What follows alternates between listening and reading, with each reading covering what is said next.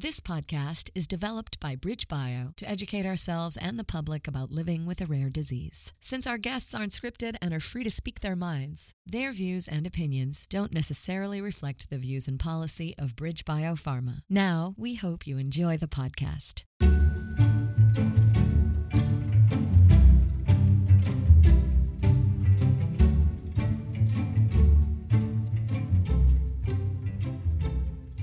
Welcome to On Rare, a rare disease podcast produced by BridgeBio, a biotech company that focuses on developing treatments for rare diseases. At On Rare, we explore what it's really like to live with a rare disease. Life with rare disease can be challenging, and behind each unique condition is a unique person, a unique family. On Rare gives us a chance to listen and learn from these true experts, people living with rare conditions. I'm your host, Mandy Rohrig, a member of the patient advocacy team, and I'm joined by my colleague, head of patient advocacy, David Rintel. Today, David speaks with Ryan and Andrea, parents of Parker, a three year old who lives with a truly complex condition that causes tumor growth primarily in the brain, eyes, heart, kidneys, skin, and lungs. But first, David will visit with Dr. Clayton Beard to explain Parker's condition. Hi, David. Hi, Mandy. I'm looking forward to speaking with Andrea and Ryan about their experiences as a parent of a child with tuberous sclerosis complex. But as you said, before we talk with them, let's start by speaking to someone who knows a lot about this difficult disease, Dr. Clayton Beard. Clayton is the Chief Scientific Officer of BridgeBio Gene Therapy and also a friend and a trusted and highly valued colleague. Clayton, I'm really pleased to welcome you to On Rare. Thank you, David. Glad to be here. So, Clayton, we invited you to the podcast so you could explain this really complicated condition. What is tuberous sclerosis complex? So, tuberous sclerosis complex, tuberous, a spherical, well edge defined swelling um, and sclerosis being a uh, swelling of tissue. This condition has a lot to do with the formation of these tumors, and it's referred to as a complex because this is a condition that has many, many different symptoms. TSC is a genetic condition. TSC results when a person has a mutation in one of two genes, TSC1 or TSC2. And these genes provide instructions to the body's cells on how to make a protein. And these TSC proteins, their job is to control the cell's growth. And when these instructions get scrambled, through a, mutated gene, the cell no longer is able to control its growth. And so it just starts to grow continuously. So as these growths occur, uh, you get tumors. You get a cell that divides multiple times and it grows into a bump of tissue. These TSC tubers can occur in the brain, the eye, the lungs, the skin, the kidney, the heart, really lots of different tissues. One of the most troublesome areas is when you have these tubers in the brain. Your brain has channels through it, so openings that a fluid flows through called cerebral spinal fluid or CSF. And this fluid feeds the brain, it brings it nourishment, and tubers form inside this chamber. And as they grow, they block the chamber and they start to press on parts of the brain and they start to interfere with its ability to function. So, what can happen is you get seizures, sort of epilepsy. Uh, you can have cognitive delays. You can have autism like syndromes and uh, behavioral problems. So, a lot of manifestations in the brain. Almost all TSC patients will have some sign of this condition on their skin. So, for some people, they have just light patches on the skin. Other people will have bumps um, and tumors. And then in the heart, where it can be serious if they interfere with blood flow through the heart. These tubers also can grow in the kidney. So the, the disease has been studied for a long time. We know all of the potential symptoms, but we don't fully understand why one person will experience a certain set of those symptoms and another person will experience a very different set of those symptoms. Thank you. Um, The condition is really variable by what symptoms they have and where the locations of the tubers are. So that is one way that it's complex. I wanted to be sure that we understood it's a genetic disorder. So, but is it an inherited genetic disorder? Like, in other words, is this a case where uh, each of your parent needs to carry one of these genes, or is that all come from new mutations? Right, great question. About one third of the cases are inherited from a parent. So a parent could potentially have one bad copy of the gene, and and there's a 50% chance that that copy would go to their offspring. And so a third of TSC patients, that's what's happened. The other two thirds, the parents don't have any mutations in their genes, and it's a mutation that happens spontaneously somewhere in the early phases of development. A mutation arises those patients then are born with the condition. Do we know why those fetuses develop this mutation? We, we don't know why. So, for a genetic disorder, that's a pretty high rate of spontaneous mutations. It's a very high rate, and it makes it very hard to diagnose early on. Most genetic conditions, you know that one of the parents is carrying that gene, so you can kind of be on the lookout for it. Uh, but these that arise spontaneously, uh, it makes it very tricky um, to know it's coming. And is there any form of treatment currently for TSC? Right now, there are a number of drugs that are used to treat the seizures. Um, there's good data that if you are able to treat a child early and prevent the seizures, you can prevent a fair amount of the developmental delays um, simply by enabling the brain to not go through the destructive seizure. Those drugs also are able to shrink the size of the tubers. These drugs basically block cells from growing, but they do have some side effects. They're not selective, they turn off the ability of all the cells to replicate. Um, and then the other treatment is surgery. These tumors are different from a cancerous tumor in that majority of the time, once you remove this tuber, um, it doesn't grow back. Uh, if it's accessible in the brain, surgery can be used to remove the tuber that's pressing on the brain and causing the problem. Likewise, for the heart or the kidney, surgery is an option to cut these out must be very challenging for individuals living with TSC to be dealing with this, to have tumors growing in various parts of your body and needing surgery or medication that have a more global effect. So, Right. In talking to parents of children with this condition, the tubers and where they are sort of fall into a hierarchy of their concern one mother was telling us that she was focused on the tubers in the brain and dreamt of a day where her child would not have seizures, and then mentioned that he did have tubers in his kidneys becoming more and more severe, but that that was still lower on the list, that if they couldn't get the seizures under control, the kidneys didn't really matter that much. So. So we're actually sitting in a meeting room at the BridgeBio Gene Therapy Laboratories in North Carolina. And uh,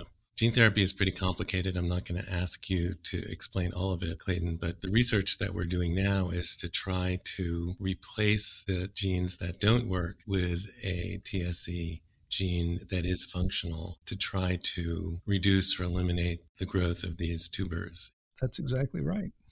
This is a really important topic, and it just seems like people living with TSC are really desperately in need of better types of treatment. Yes, I agree.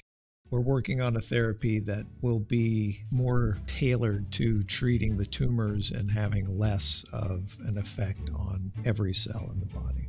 Well, thank you, Clayton. You've somehow managed to make a very complex condition understandable. I really look forward to listening to our guests to hear what it's like to be living with TSC as a family.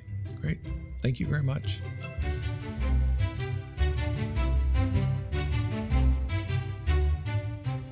I'm now really happy to welcome Ryan and Andrea, who are going to tell us more about what it's like to live with TSC. Welcome to On Rare. Thank you so much for joining us today. Thank you for having us. We're looking forward to the conversation. Great. Here's what I know you're the parents of two sons, Tyler, who's five, and Parker, who's three, who has tuberous sclerosis or TSC. I'd like to start the story really where it began, which is before Parker was born. What was your life like? You had uh, one little boy, and uh...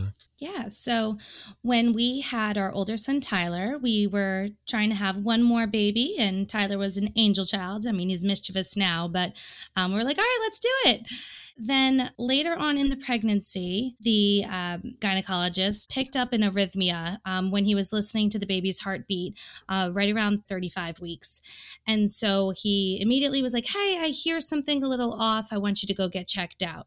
So that sent me to a specialist, and this was mid December, and he was born the next month. And when I was waiting and getting looked at, they were doing all of the anatomy scans again, which they had done at 20 weeks and found everything to look good. I was asked by the tech if I had ever heard of tuberous sclerosis. And at that point, that was my first time ever hearing of it. And then she got very quiet left the room and spoke to the doctor. So I'm in there freaking out, trying to Google whatever it was this woman just said. And um, then unfortunately got the news that he had many rhabdomyomas in his heart that they could see already. Immediately sent me to another specialist um, where they did even more testing and scans. I kind of asked the doctors to please be real with me because I'm a planner and I like to know what to expect. And so, luckily, Ryan was able to meet me there. He worked nearby, and they said it is very likely that he will have this because he has multiple rhabdomyomas, not just one.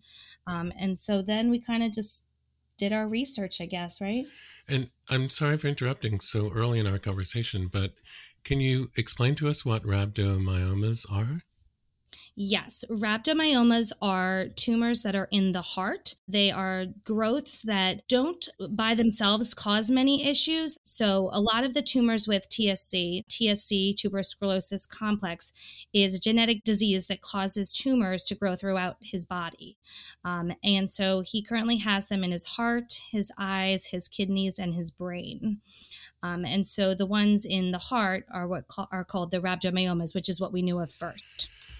Thank you. Um, so I guess I want to just go back. There was an irregular heartbeat, and then you had further testing, and on imaging, they spotted some things in the heart. And the tech, not the physician, or mentioned, Have you ever heard of tuberous sclerosis? That must have really been a difficult moment. You're left Googling in the exam room yeah it was it was definitely not good to be told this phrase and then have everyone leave the room for what felt like hours i mean in reality it was probably 30 minutes um, when the other doctors had to look at the images but that was a really long 30 minutes yeah. to be by myself and um, terrified that something was very wrong with our child yeah. So, um, I think you said you contacted Ryan, who came down, and um, what did they tell you to expect from this condition? So they gave us the generic, hey, we can't we can't say yes, your child definitely has this right now. It's likely, but we can't confirm until the child is born. Yeah, a lot of it was sort of a, a wait and see. There's certainly a variety in how it affects one individual over the next. But the first thing that he was going to have to meet head on was really those rhabdomyomas in his heart. And they had told us that they may look to remove those after he was born if they really saw that there was an obstruction. Mm. We we had that in our in our mind that that could be a possibility, but we're hoping that wasn't the path that he was going to go down. But mm-hmm. at five days old, he did have heart surgery to remove some of those obstructions and did absolutely yeah. well with that. You know, hearing this news, that's really different than what you expected would happen and different than how it was with Tyler. How did you manage and how did you discuss it with each other? And yeah, that was a really hard time for us um, because it was also right around the holidays. So we kept it to ourselves um, until probably the beginning of January after the holidays had passed when we kind of let our families know that, hey, there might be these complications. We're unsure. We're trying to stay positive. But that was a lot of us talking and crying behind the scenes. yeah. Yeah. Yeah. And I think Andrea mentioned that she's really one who is the the planning type and wants to to know exactly what's going to to happen. Um, and unfortunately, TSC isn't one that you're really going to know exactly how it's going to to play out. So that certainly uh, made it an even tougher thing to have to to deal with. Um, so you waited to tell your family until after the holidays, and I'm guessing that the two of you wanted to have time to think it through and to know how you would like to talk about it, or what that decision to not share information right away was like. We did a lot of talking on our end about what we would want to do moving forward. If you wound up having all of these complications, then what? As a teacher, I felt like education is important, and we kind of decided to go with the track of we don't want everyone to be wondering what's wrong or why we might be um, kind of hovering over our child a little more or um, not attending certain events or having to be at the doctor a lot more. So we decided to be very open yeah. about Parker's diagnosis with TSC um, and kind of let the world in on our journey and kind of educating the world has helped us cope as well. If, if the arrhythmia hadn't been spotted, then you wouldn't have known anything until he was born. Oh, I would have been devastated. so you had some time to prepare also and even though it was uncertain about what would happen yeah exactly. you knew that it was going to be different than with your first son.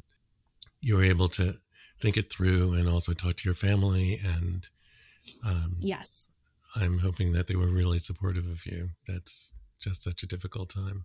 Yeah we've definitely had the the support from both of our families friends. Um, i mean it was completely new to to us um, learning about TSC. So I think that first month was really us just trying to d- digest all the information that that was out there, um, so that that we could have a conversation to to let our families and friends in uh, on what Parker would be faced with.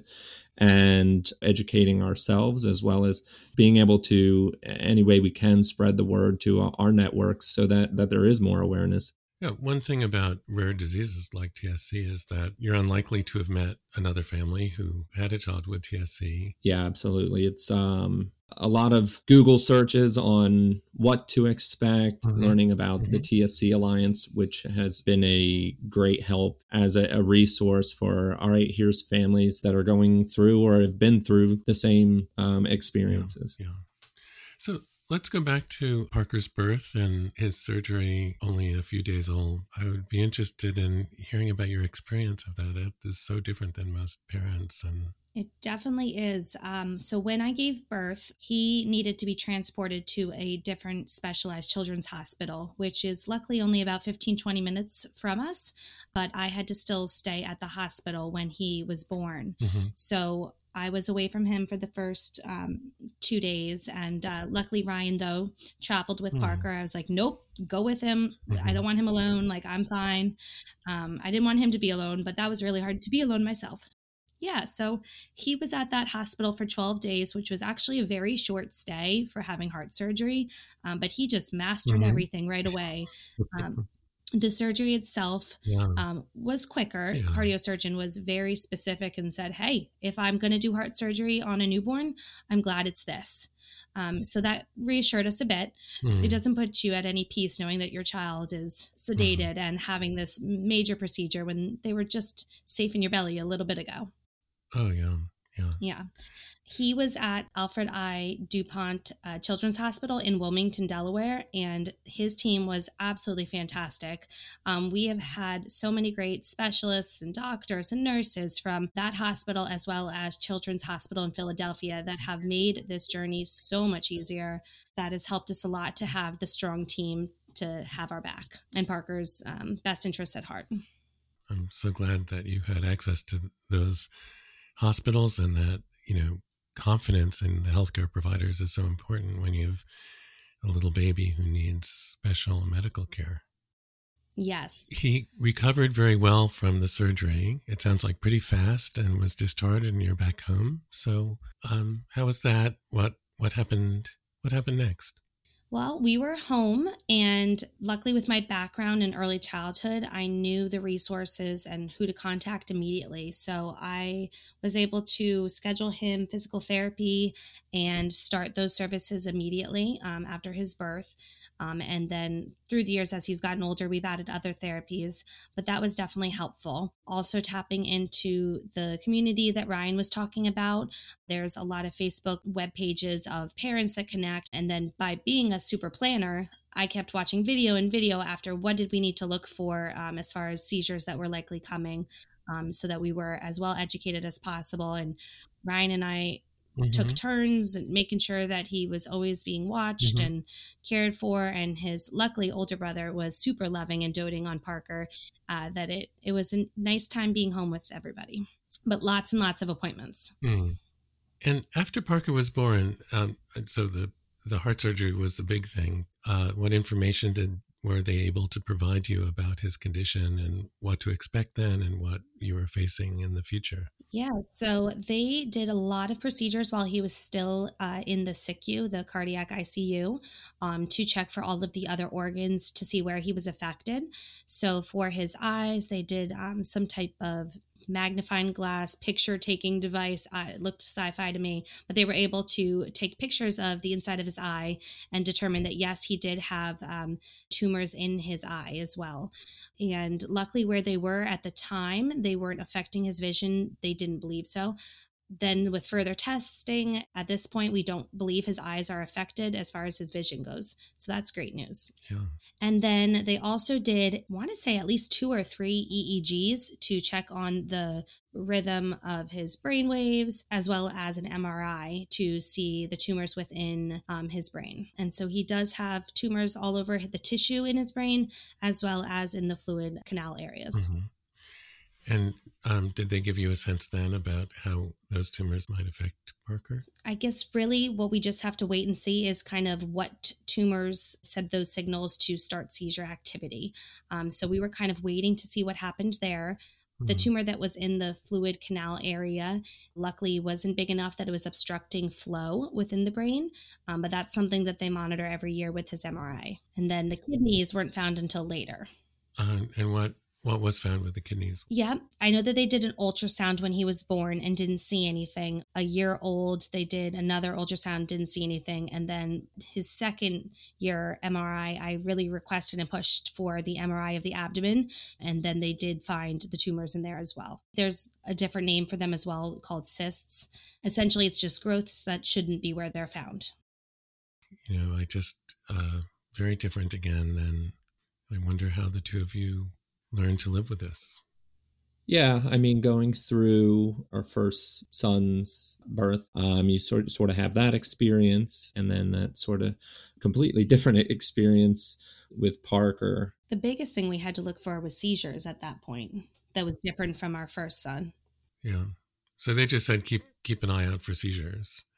Pretty much, yeah. Ryan and I were always checking in if we saw something yeah. funny. His uh, childcare knew to take videos if they saw anything, so we could send it to mm. the neurologist. Mm-hmm. Um, so we were constantly just on mm, high alert at all times, watching and yeah. waiting to see. Yeah. At that point, he was enrolled in a clinical trial uh, um, that he would have a lot of monitoring for the EEGs and brainwave activity.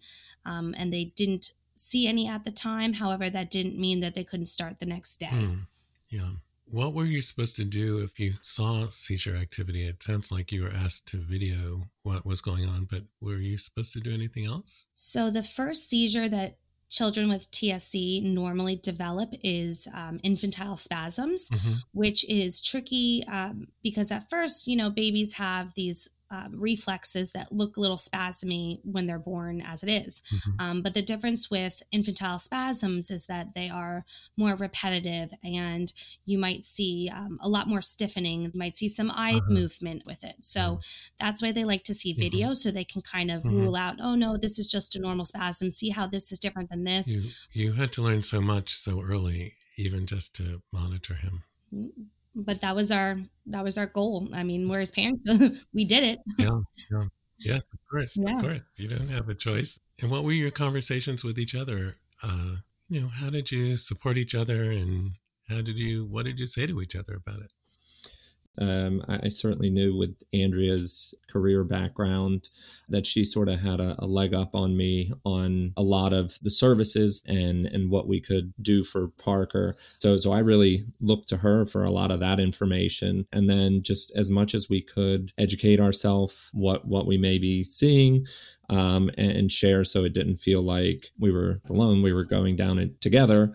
I mean, Andrea was certainly a champion of going to to all his appointments. Whatever needs to be done to get Parker what he needs is getting done. One of the things that we had to start thinking about with Parker was Tyler went to a, a daycare and absolutely loved it there but but it was like all right do we need to look yeah, into yeah. a daycare that has sort of that more medical focus and david going back to what you were asking about us and working together i was always the worrier and the planner and living like oh my gosh what's going on just overwhelmed and it was really hard and ryan was the positive one and just always staying upbeat and keeping me in check with yeah, but he's here and he's great. And I was like, he is. But those worries just take over sometimes. Yeah. This is really so hard. I mean, you have the practical part, which is you need to and want to take care of him. But there's the emotional part, which is you hate to see your child have to endure any of this. And there's the worries. Yeah, absolutely. Um, I think that's one of the the difficult things with TSC is the worry because you don't know what's coming mm-hmm. next.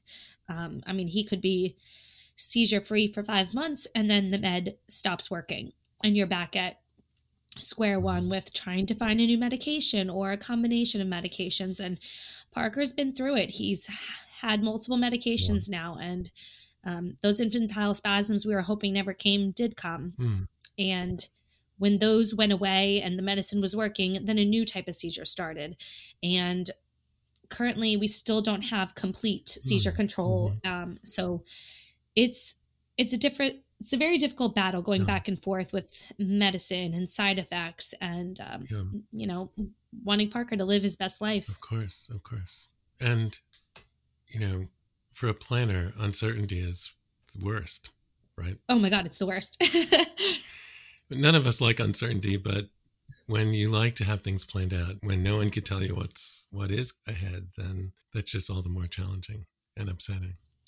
Yes, agreed. So Parker is three now.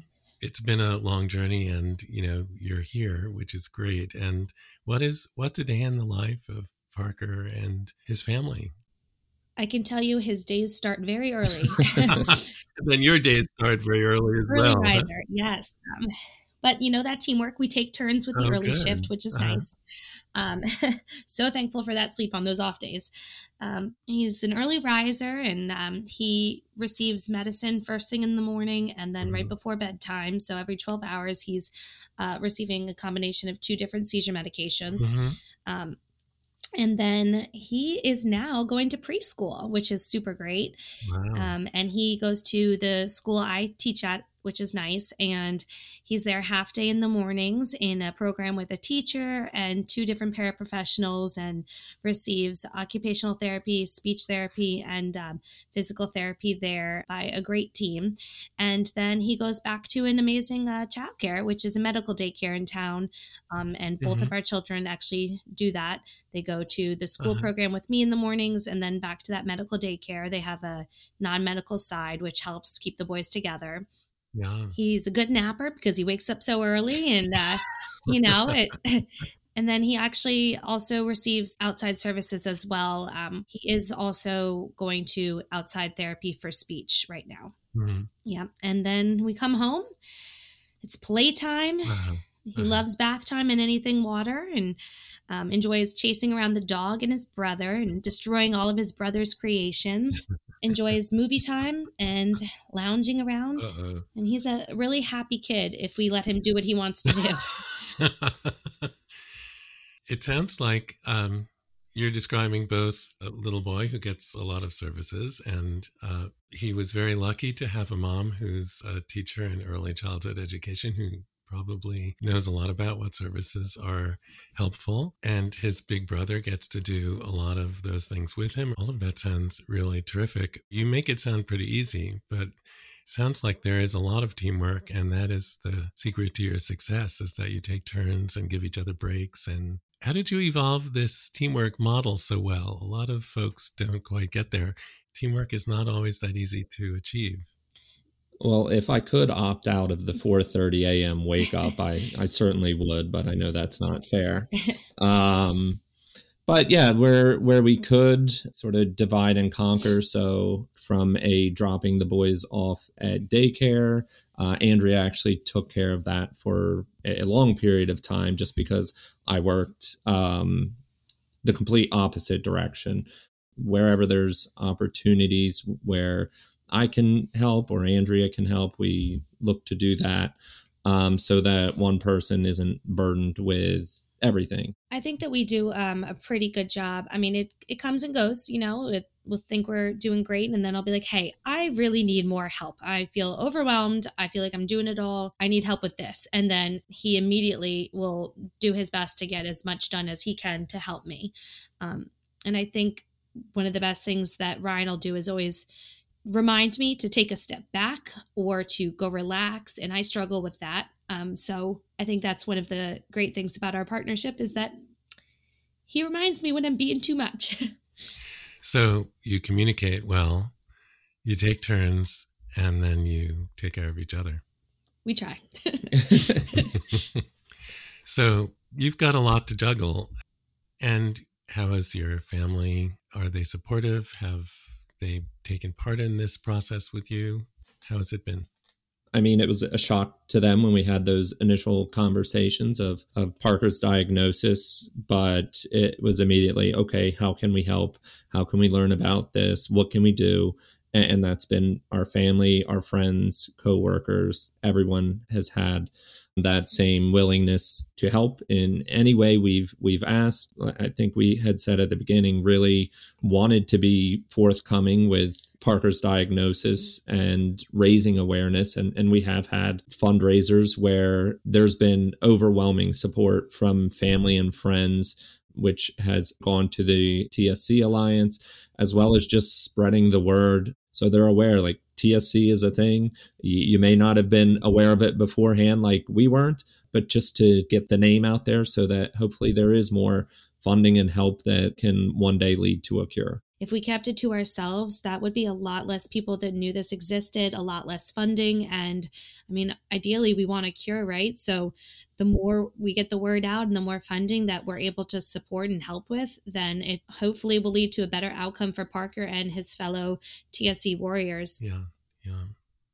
What What are your thoughts about the future for Parker and your hopes for the future? Oh, it's that's a heavy question. Um, because we still don't know. Oh.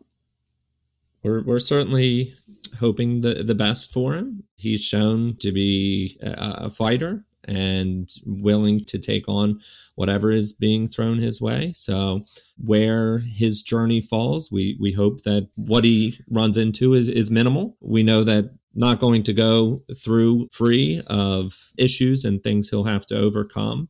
But as much as we can help prepare for that journey that he'll have to go through, I think that's our job right now to make sure that he does have the best pathway forward and can best prepare him for, for those particular hurdles and situations. Thank you, Ryan. Andrea, do you want to add anything to that? No, I, I really do agree with what Ryan said. Mm-hmm. I mean, we still are kind of waiting for what's next and dealing with a, a bunch of, uh, I guess, just you know, normal three year old problems as well as what TSC throws at us. So we're just really happy that Parker is a happy, loving child. And we have such a strong, supportive uh, teacher staff behind him and friend group and family that will just help us and help Parker throughout his journey. So we are very lucky where we are right now. And uh, we hope that it's positives ahead. Yes. And so we hope there are positives ahead, a lot of positives ahead for Parker and Tyler and for the two of you. Thank you. You've mentioned the TSC Alliance, and I wonder if you found that joining the organization has been helpful or definitely helpful. Um, having the TSC Alliance has been the best part. I mean, obviously, we would never wish this on any child, um, but having that support system is amazing. Having all those families that have gone through things or that will answer your questions on a Facebook post. Um, not all rare diseases have a community. And TSC does. And that is something we are extremely thankful for. The best thing to come out of this is the family and friends that we have made through the Alliance and through those um, community members that we didn't have previously. And uh, the support and having people that truly understand hmm. what you're going through um, rather than just mm-hmm. listening and fully understand because they're not in your shoes. Um, that does make a difference.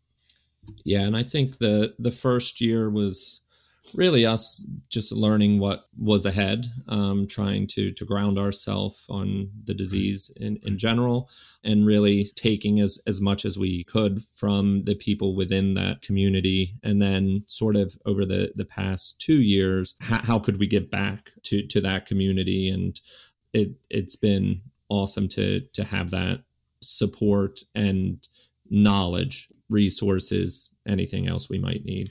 There's nothing that is quite like talking with another family or other parents who are living with the same situation, and the experience is so valuable. So, absolutely. You guys are fabulous.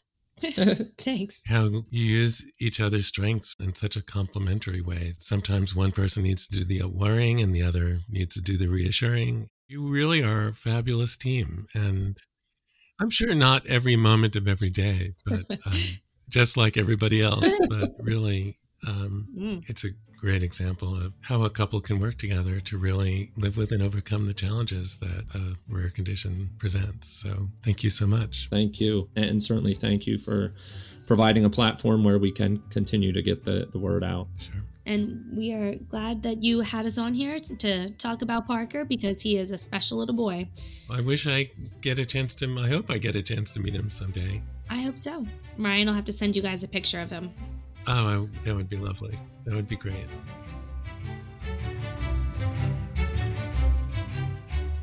Such a touching and meaningful story. Ryan and Andrea are such a strong, inspiring couple and they have such a meaningful partnership together, right? Like they were faced with a tremendous amount of challenge with the uncertainty of Parker's diagnosis. As a mother, that's what it got me. You're sitting in the ultrasound room by yourself, and somebody tells you this terrifying thing and then leaves you to your mm-hmm. thoughts, and then you can't do anything about it, right? Yeah, you're right, Mandy.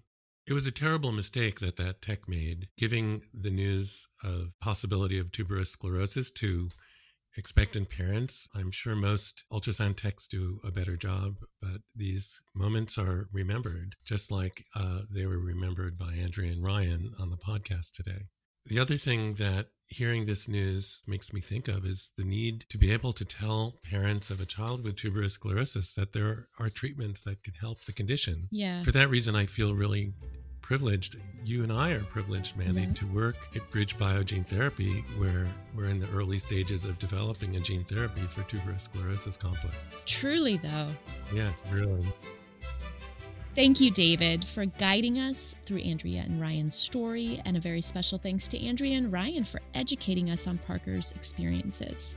Thank you, Dr. Beard, for helping us to better understand the science of tuberous sclerosis complex, and a special thanks to our producer, Amy Brooks. To learn more about tuberous sclerosis complex, please visit tscalliance.org. If you like this podcast, please subscribe. Thank you for being with us today and join us for our next conversation on Rare.